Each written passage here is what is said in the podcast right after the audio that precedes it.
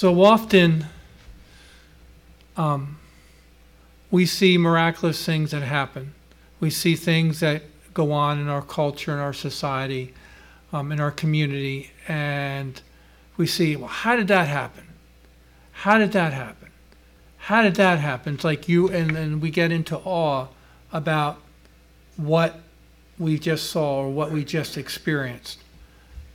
And then we, we go on, and then we forget about what we saw or what we remember or what we experienced. And we go on to our next thing.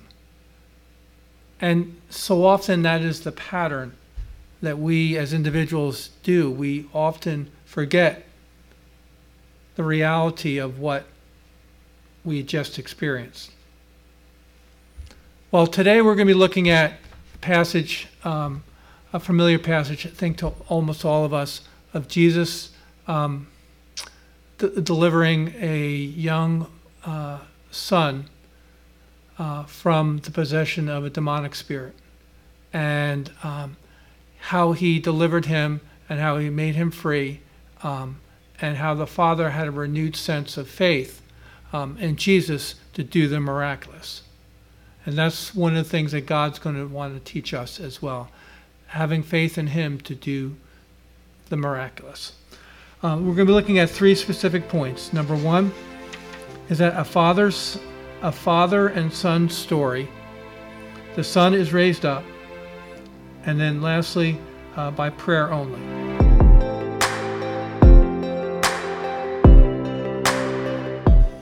Uh, our, we're going to continue in the Gospel of Mark, and we're conti- and we're going to be looking at verses 14 through 29. So read along with me as I read.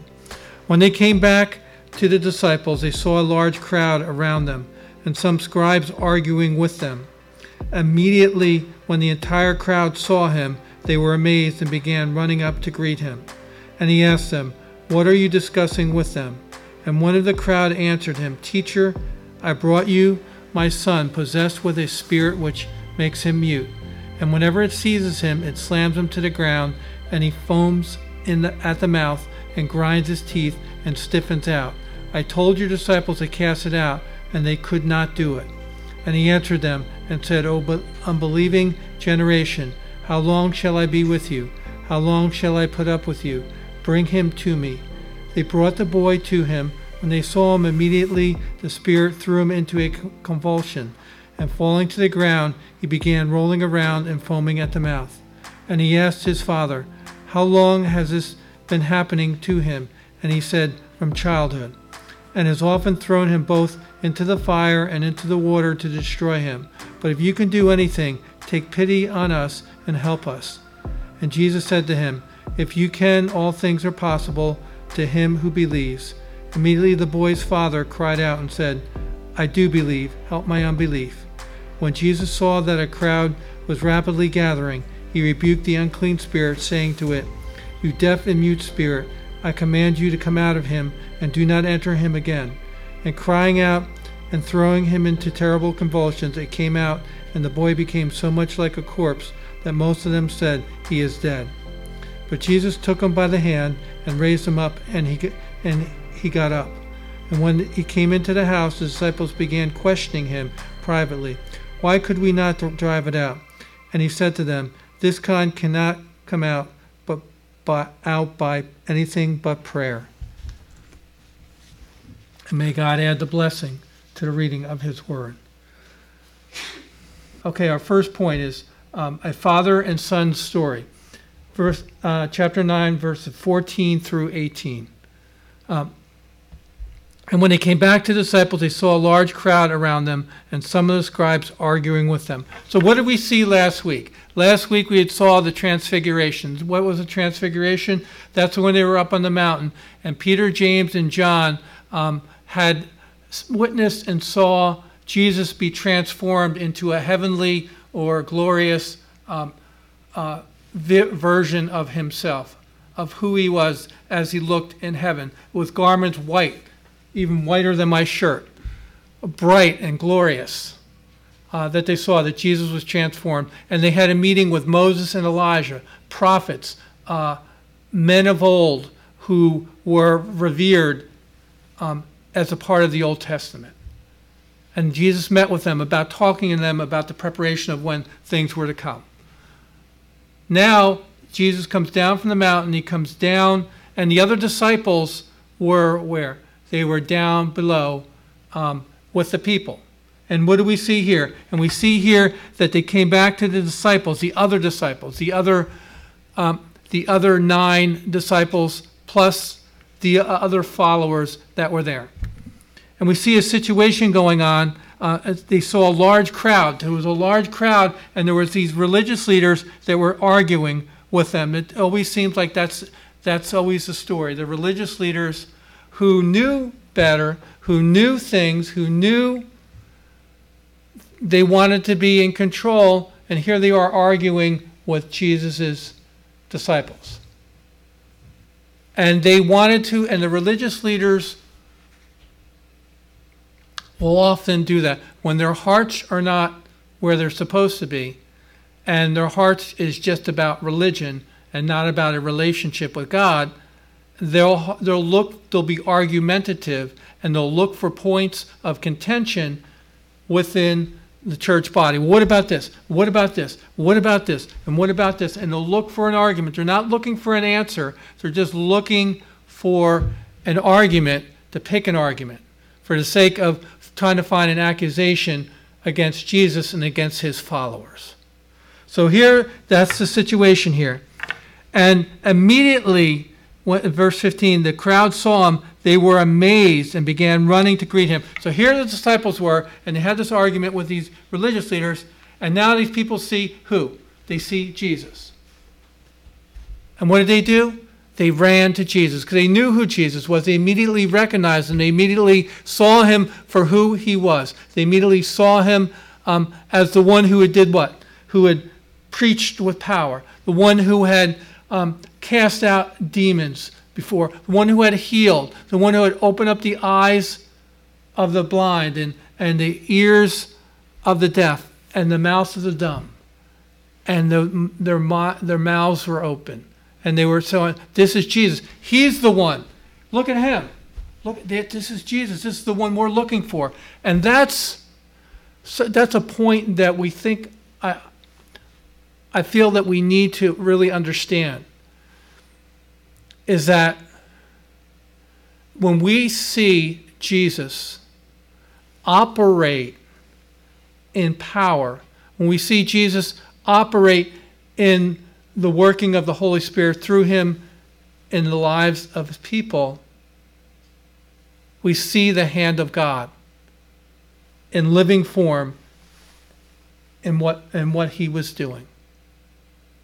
And so the people recognized it was Jesus. They recognized that he had done miraculous things. He, he spoke with power. He did things with power.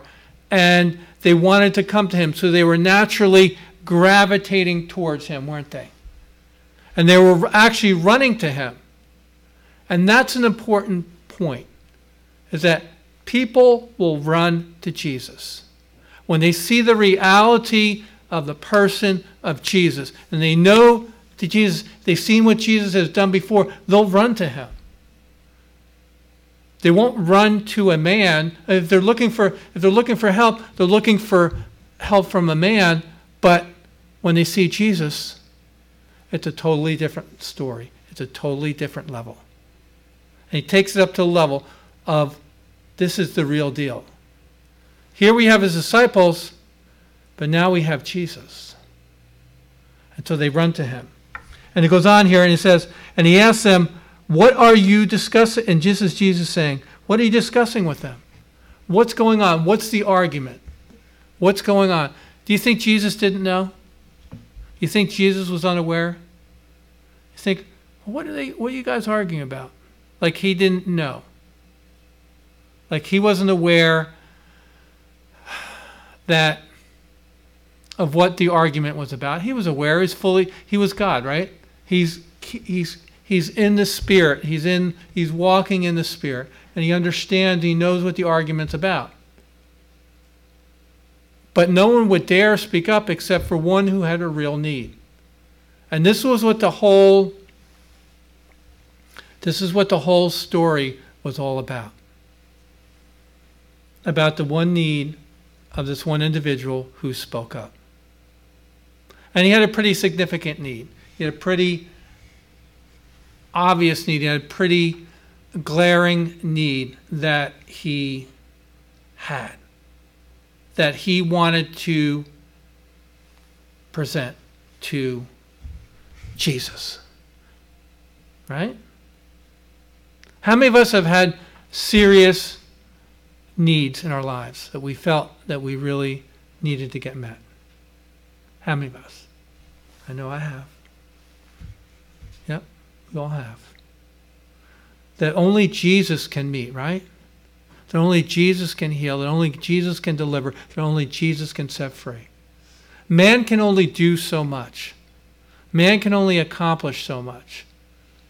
But Jesus is the one, He's the real deal who can accomplish whatever beyond whatever we could even imagine or even think, even the impossible. They saw him do it before, right? Could he do it now? Could he do it now? Absolutely. Absolutely, he could do it now. Jesus could do whatever the impossible. And do we believe that even in our own lives? Do we believe that we saw Jesus do things before? Do we believe that he could, in the moment, in the situation, in the circumstance now, do we believe that he can do it now? in our circumstance, in our situation. No matter how impossible, no matter how difficult, no matter how beyond the realm of possibility it is, do we believe that Jesus could answer and intervene in that situation? And that's the question he asks us. And that's the, he continually asks us. Okay? So but let's go on here. And one of the crowd answered him, Teacher. So here it is. This is the father's and son's story. So here's this father. We don't know anything about him. We don't even know his first name. But we do know one thing about him. We do know something about his story. And what is it, part of that story? The father had a son. Okay? And his, and his son had a need. His son had a glaring need, a need that needed to be met a need that man could not man could not meet. Obviously, man could not meet. He had a need. And what was his need? Here was his father. He was desperate to meet the need of his son. And because he loved his son, he cared for his son, and he wanted his best for his son. And he saw how his son was, as we're going to find out, was in such great torment. And he goes on and he says, And I brought you my son. So it's his son, whom he cared for and whom he loved, possessed with a spirit which makes him mute. What's mute? Mute means he can't speak. He can't speak. He often can't. He well, it's not often he, he can't speak. He can't. The spirit what what the spirit would do is that it would make it, it would allow it would not allow the child to be able to speak. It would control his body to the point where it wouldn't allow him to speak. Right? So the, normally the child would be fine, but when the spirit took control of him, what would happen? The child would not be able to speak. And it goes on here, and it says and whenever it seizes him, so in other words, what is this? So there's a visible, there is a visible manifestation of the Spirit. The Spirit, the Spirit comes in, takes control of him, doesn't allow him to speak, but also what does it do? It seizes him. So there's a violent what? There's a violent takeover of this child. There's a violent possession of this child and the person of this child. And and it, what does it do? One, first of all, it slams him to the ground and foams at the mouth and grinds his teeth and stiffens out. So that's pretty graphic, isn't it? So he takes control of this child and causes him to do things that he normally wouldn't do and taking complete control, complete possession of the child. And doing things that are harmful, slamming him to the ground, foaming at the mouth, grinding his teeth, and, put, and out like he's a corpse. That's pretty serious stuff. But that's a visible manifestation of the control of a demonic spirit. And that's how it manifested in his son's life. Does that happen today? Yes, it does. I've seen it personally. I've witnessed it. It's a serious, serious thing where demonic, it was just as it was real back then, and just as it was real back then, it is real today. People don't like the call for what it is, but in reality, it still exists. We may not like it because it's like, well, how do you know? It could be this, it could be this, it could be this. But there's sometimes there's real manifestations of very real manifestations of demonic spirits that take over a person's life and take control of them and make them do things that they're incapable of controlling themselves. And so for this father, this was a serious matter. How many of us, what will we do in a situation like this? What will we do in a circumstance like this? What would we do in when we see this and we see what's going on and what do we do? I don't know. I don't know. What do we do? We call this person, we call this person, we call this person, we call this person, we call this person. And it's okay to seek like medical help or it's okay to seek other kinds of help. But it's uh, also, what else do we do? Do we take time to do what? What do we do? Do we seek Jesus? And what did this man do? This man was seeking Jesus through what? Through his disciples. This man was seeking help through his, um, you know, through Jesus' disciples. But as we're going to find out, what what happened? And whenever, and they could not do what? I told your disciples to cast it out, and they could not do it. So here was Jesus' followers, his disciples, the ones that were close to him, and they couldn't do it. They couldn't cast it out. Had they done it before? Yeah. There was times where they had, um, where they had Jesus sent them out Remember he, how he sent out the 70, how he sent out those and to preach and to teach and to cast out demons and to heal? Had they done that before? Yeah, they did. They had, they had accomplished those things before. They had done those things before. But often what happens is that people forget. Right? Remember my illustration in the beginning. God does some miraculous things through us and does things in our lives, but we often forget and we move on to the next situation. And we forget what God had done in the past. And we have to develop memories that remember everything that God's done because the things that, when we remember what God has done, it encourages us and gives us faith for what God wants to do now. But if we forget what God has done, and we don't remember what He has done or what He has accomplished, it's going to hinder us in our faith and what God wants to accomplish now. And so we need to remember what he's done. God's done things through us, hasn't he, before? God's done miraculous things in my life.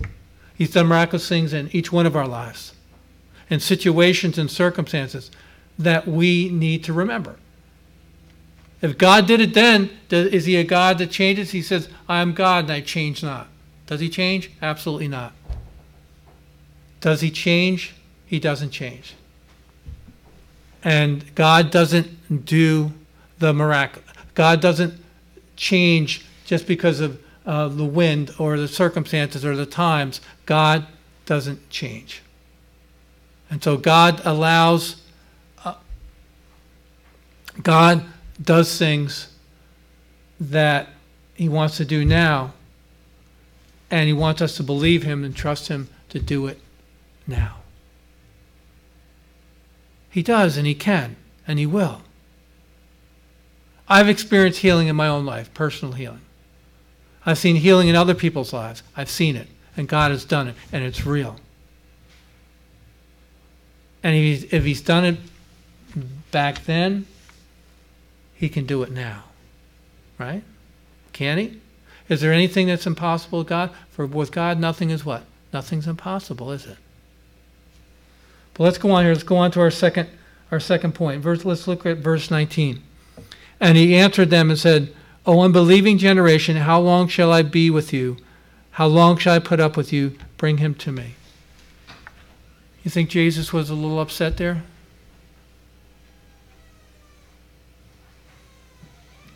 He was uh, Jesus was angry and it's okay to be angry. He was angry for the right reason. You think Jesus was disappointed? Jesus was disappointed, wasn't he?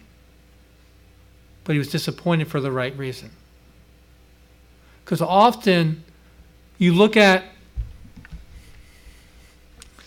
you look at the old in the Old Testament when God miraculously delivered the the people God's people from the hand of Pharaoh, parting the Red Sea, providing manna, providing water from the rock. But yet they would complain we don't have anything. But they forgot what God had already done. They forgot. Right?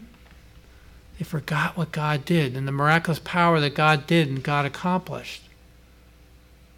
Same thing is going on here. God gets disappointed with us when we don't remember what He has done and that He, eh, that he wants to do now through us. Who lives inside of us? Who lives inside of us right now? Jesus through the Holy Spirit, right? Has He not given us the same power? Has He not? Through the through who? Greater is He that is in you than he, than what? Than he who is in the world. Who's in the world? They're talking about Satan. So him who lives in us is greater than him who lives in the world. And the same power that they had back then is the same power that we have now as God's people. That lives and dwells inside of us through his Holy Spirit. What he did in our what he did back then, he wants to do now. What he did in our lives um, in previous days, he wants to do now in miraculous ways and miraculous power. He wants to accomplish those things through who? Through us, his people. And that can happen. God, by God's grace, I've been a part of where I've been participated in, prayed for, and seen folks delivered from demonic spirits. There was a manifestation. There was manifestations of that in their lives and people's lives. And I've been a part with others that where those individuals were delivered and set free from demonic possession. It existed back then, exists today. God did it in my life then, he, he can do it even now. And he can use us as his people. And I'm just using that as an example. But if you think about the miraculous things in your life, you think about the miracle, even our salvation is a miracle.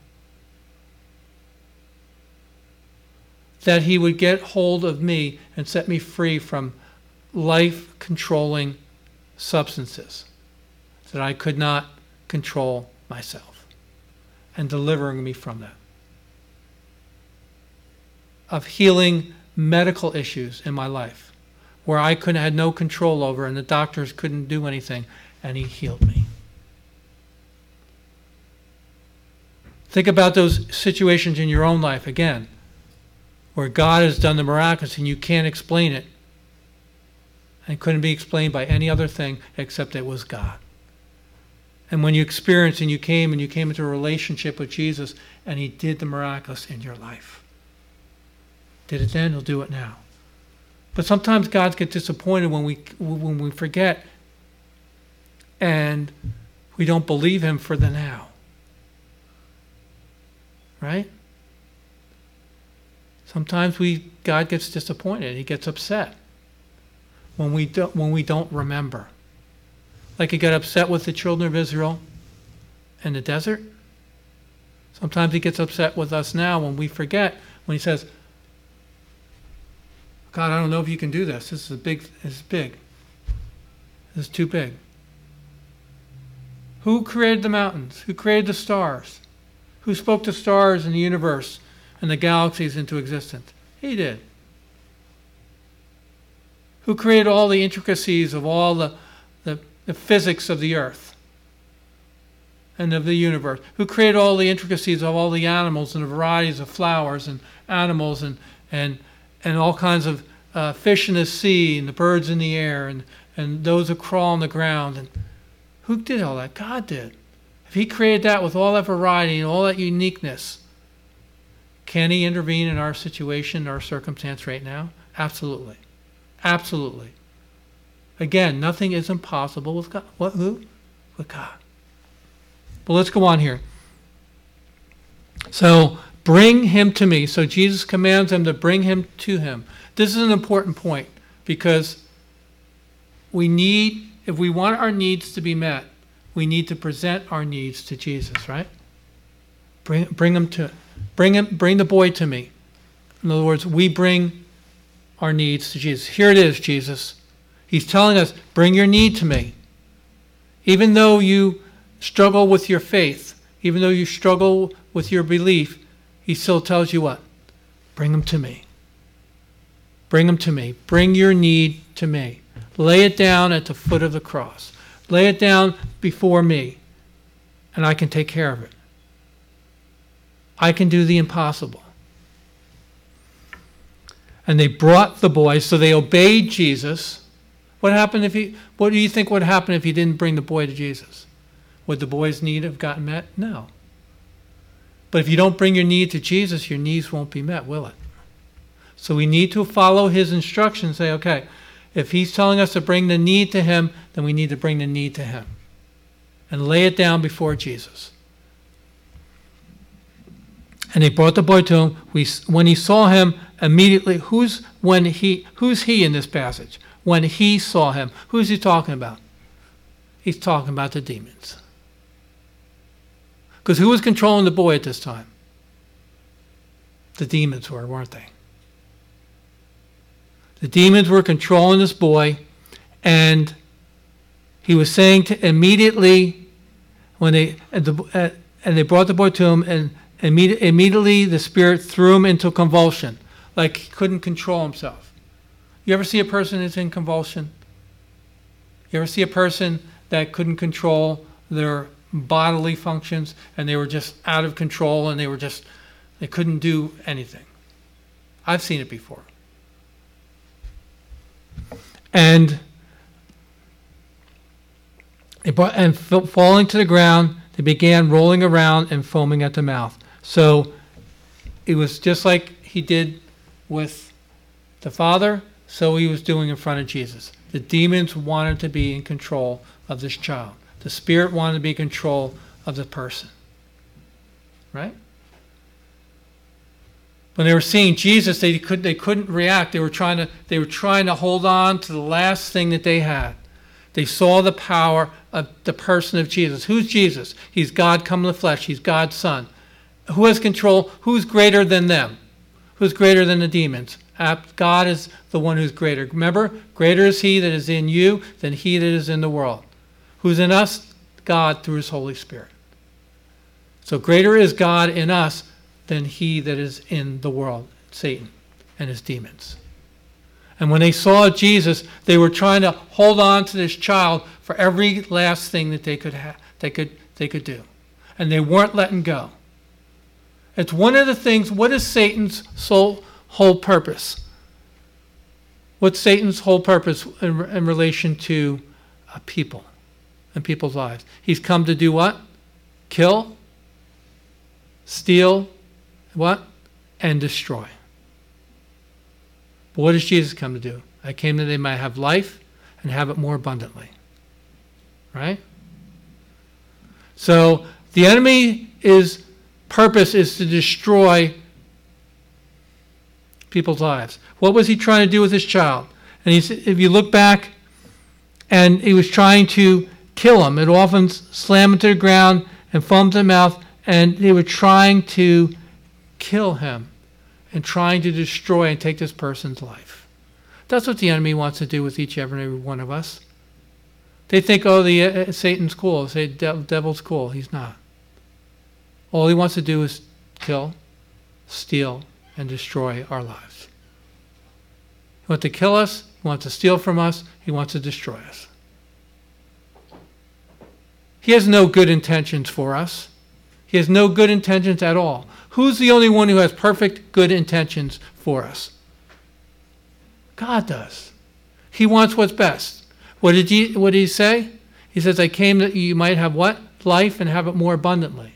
Abundant life. That's what he wants for us. Satan wants death. Jesus wants to give us life. And so the, the, the devil was trying to do what? The demonic spirits are trying to take the life of this individual rather than rather than Jesus allowing Jesus to give life. Abundant life. You ever see, and we see it in our culture, we see it in our world. I've seen it. I've I've traveled I've traveled to different parts of the world. And I've seen it. And I've seen what the enemy can do. It, we don't see it so much here. It is here, but I think it's masked here in the United States. But I've seen it in other countries where the manifestation of demonic spirits is really shown. And what happens is is that the enemy takes control of people's lives through drugs, through illicit sex, through other things. Pornography, all these other issues, addictions. He controls people's lives, seeking, using those things and other things as well. Seeking those things, chaos and confusion and war seeking those things to destroy the lives of men and women and children. Seeking to destroy their lives, seeking to take out their lives. And that's what and that's where he seeks to control people. That's where he seeks to take people's lives rather than give life. He wants to take out as many people as he can. Jesus wants to give life to as many as those who will receive it.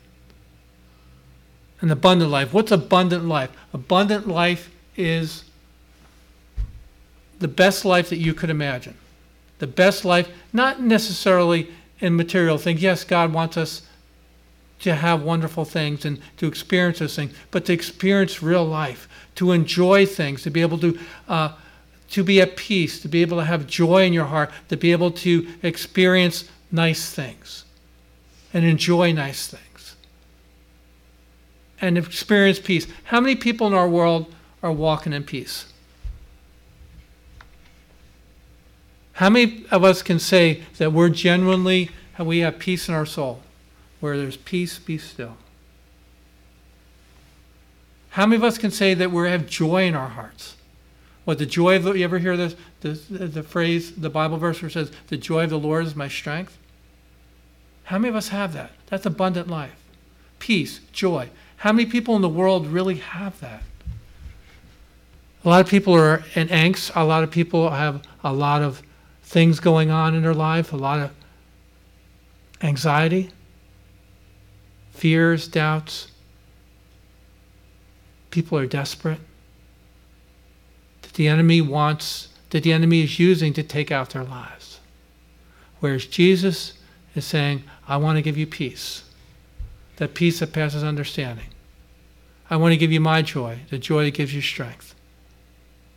I want to give you my contentment. What does the contentment mean? It says all things are possible with God. You know what? And one the Bible verse, I forget where it is, but it talks about when it talks about, um, you know, what things are possible with God. What's one of the things he's talking about? Being content. That's in that context. I forget where that scripture passage is, but he talks about being content. That's like a very real thing. It's hard for peop- us to be content. And, but God says that's possible. That's real life. It's being content. Okay, I'm content. We're not anxious, always looking for something. You're content with what you have, or you're content with what you are. That's the life of Jesus. Having peace, having joy, being content. Not always being anxious. But let's finish, let's go on here. And he asked his father, How long has this been happening to him? And he said, From childhood. From childhood. So this, we're not sure how old this child was, but apparently the child may have been like uh, may have been a teenager or he may have been a young adult. We don't know.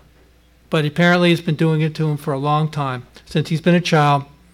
And what does it do to him? Throws him into a fire and the water to destroy him. But if you can do anything, take pity take pity on us and they help us. So again, it goes back to my point was he's looking to what to destroy him. The demonic, the demons want to destroy him, and it goes on here, and um, he'll do anything, whatever he needs to do in order to take out the life. And but he, but if you can do anything, take pity on us. And what was the man asking for? The man was asking for pity or mercy or compassion from Jesus.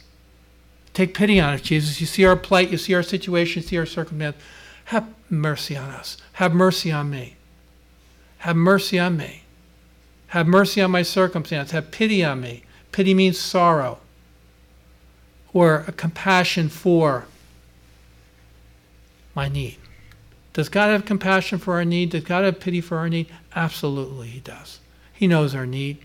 He knows what we He knows what we need even before we ask Him. And He has compassion for us as well. We need to come to Him and say, Jesus, have mercy on me. Have mercy, have mercy, have mercy, have mercy. My kids hear me say that all the time. I say, Jesus, have mercy. Jesus, have mercy. Right? We all need mercy sometimes, don't we? We all need mercy. We need His help. We need His help. We need His compassion. And it goes on here and it says, um, and Jesus said to him, But if you can do anything, take pity on him. And Jesus said to him, If you can, all things are possible to him who believes. And that's the point of the that's the point that's the whole point here that Jesus is saying. We bring our needs to him even though it may seem impossible, even though it may seem like something that's way beyond normal uh, things, is way beyond normal of what things can be done? Jesus asks us a question. And what's that question? If you can, all things are possible to him who believes. You know, Jesus tells us. If you can, Jesus, if you believe, it can. Do you believe it can? Do we believe he can? Is he God of the impossible? Absolutely. Is he a God of miracles? Absolutely. Has we seen it before in our lives? Has he done it before in us? He has. Has this man done it before? Has his disciples saw it before? Has his disciples experienced it before? Absolutely. Does God still do it now? Absolutely. Does God still accomplish those things? Absolutely. God, he doesn't change. He still does. Do you believe that? Do you believe that? Ask yourself that question right now. Do you believe that deep down in your heart? Do you believe that? Or is this just another message that Pastor John's preaching A bunch of words. But the reality is, we have to ask ourselves those questions. Do we believe that? He can, folks. He can. Uh, unequivocally, He can. Our God can. And there's no doubt about it. There can't be any doubt about it. Did He part the Red Sea for the Israelites? Yes. Did He provide manna? Yes. Did He save a wretch like me, like Amazing Grace? A wretched man like John Newton. A wretched man. A slave trader. And God got a hold of his life. He knew what he was. Was his life beyond redemption? Absolutely not. But God set him free. A miracle of God. A miracle of God. God got a hold of his life. Is there anything too difficult for God? I don't think so. But we have to be convinced of that in our own hearts. And immediately the boy's father cried out and said, I do believe, help my unbelief. Do we struggle with unbelief? Yeah. I do believe, Jesus, but my faith is small. Jesus, I do believe, Help my unbelief. Help me, Jesus. Do we need Jesus to help us believe? Absolutely. Do we need his strength? Absolutely. Do we need his power? Absolutely. We need him to help us to believe. It may, it may sound ironic, but we do need him to help us even believe in him that he can do it. And he can, and he will. And he'll accomplish those things that he wants to accomplish and do those things that he wants to do in and through us in our lives. God can do it. We need to believe that He can do it, but we need help believing that He can do it.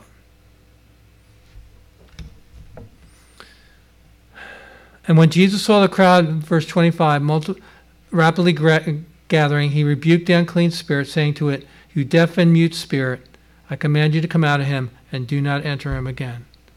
Who has command over the spirits? Jesus does.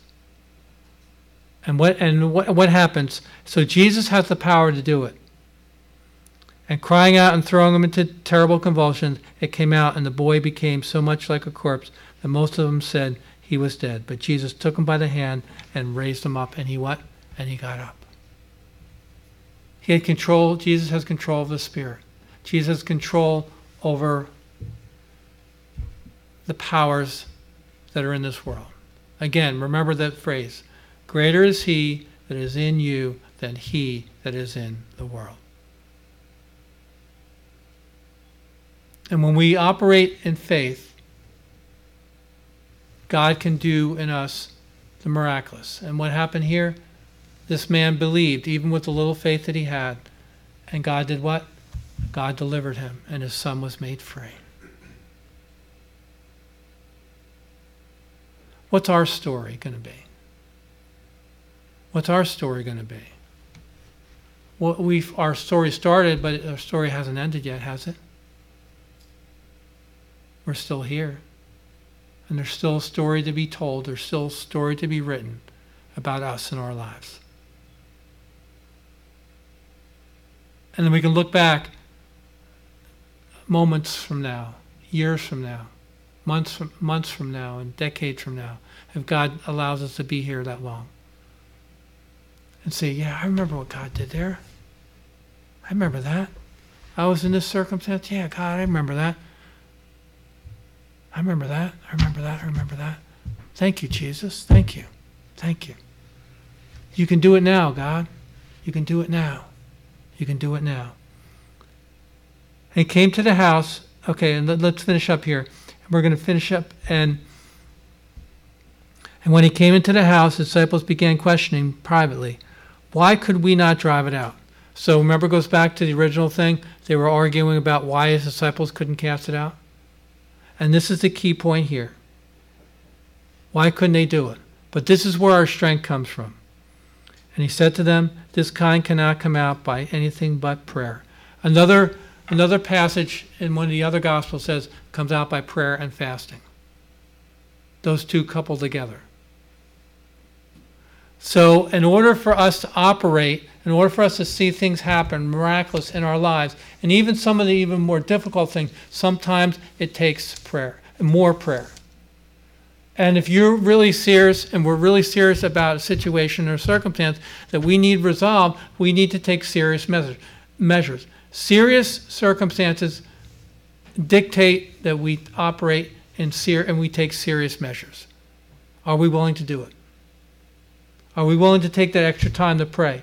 To say, Jesus, I can't handle this. I can't do this. This circumstance is beyond me. This is, but I believe that you can do it. I believe that you can bring healing in this circumstance, in this situation. I believe that you can do this.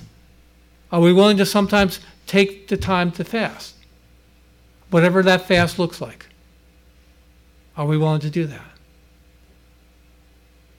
Because sometimes the demonic possessions will try and have a, such a control to such an extent that it's only going to come out by prayer and fasting.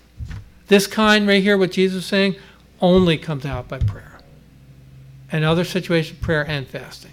So when you couple those two together, that's what we see the victory and the power. That's where our faith is increased.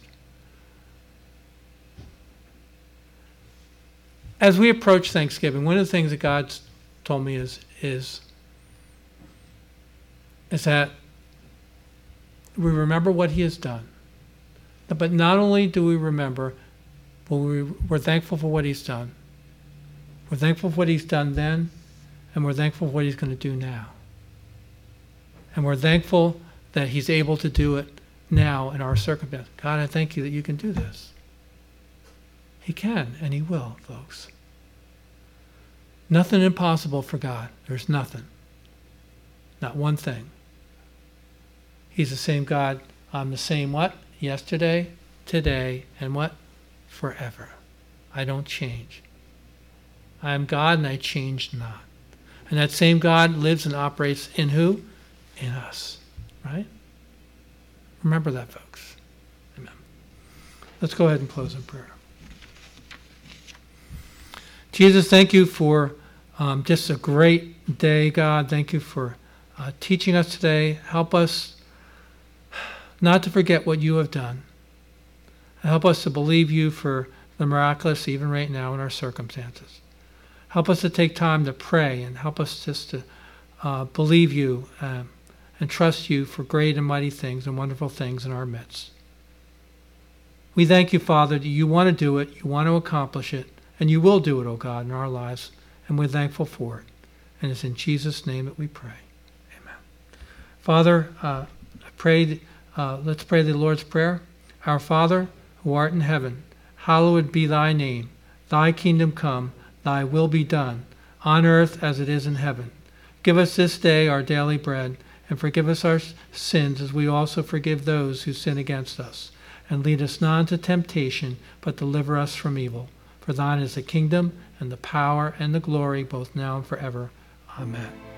Father, dismiss your people now with your peace.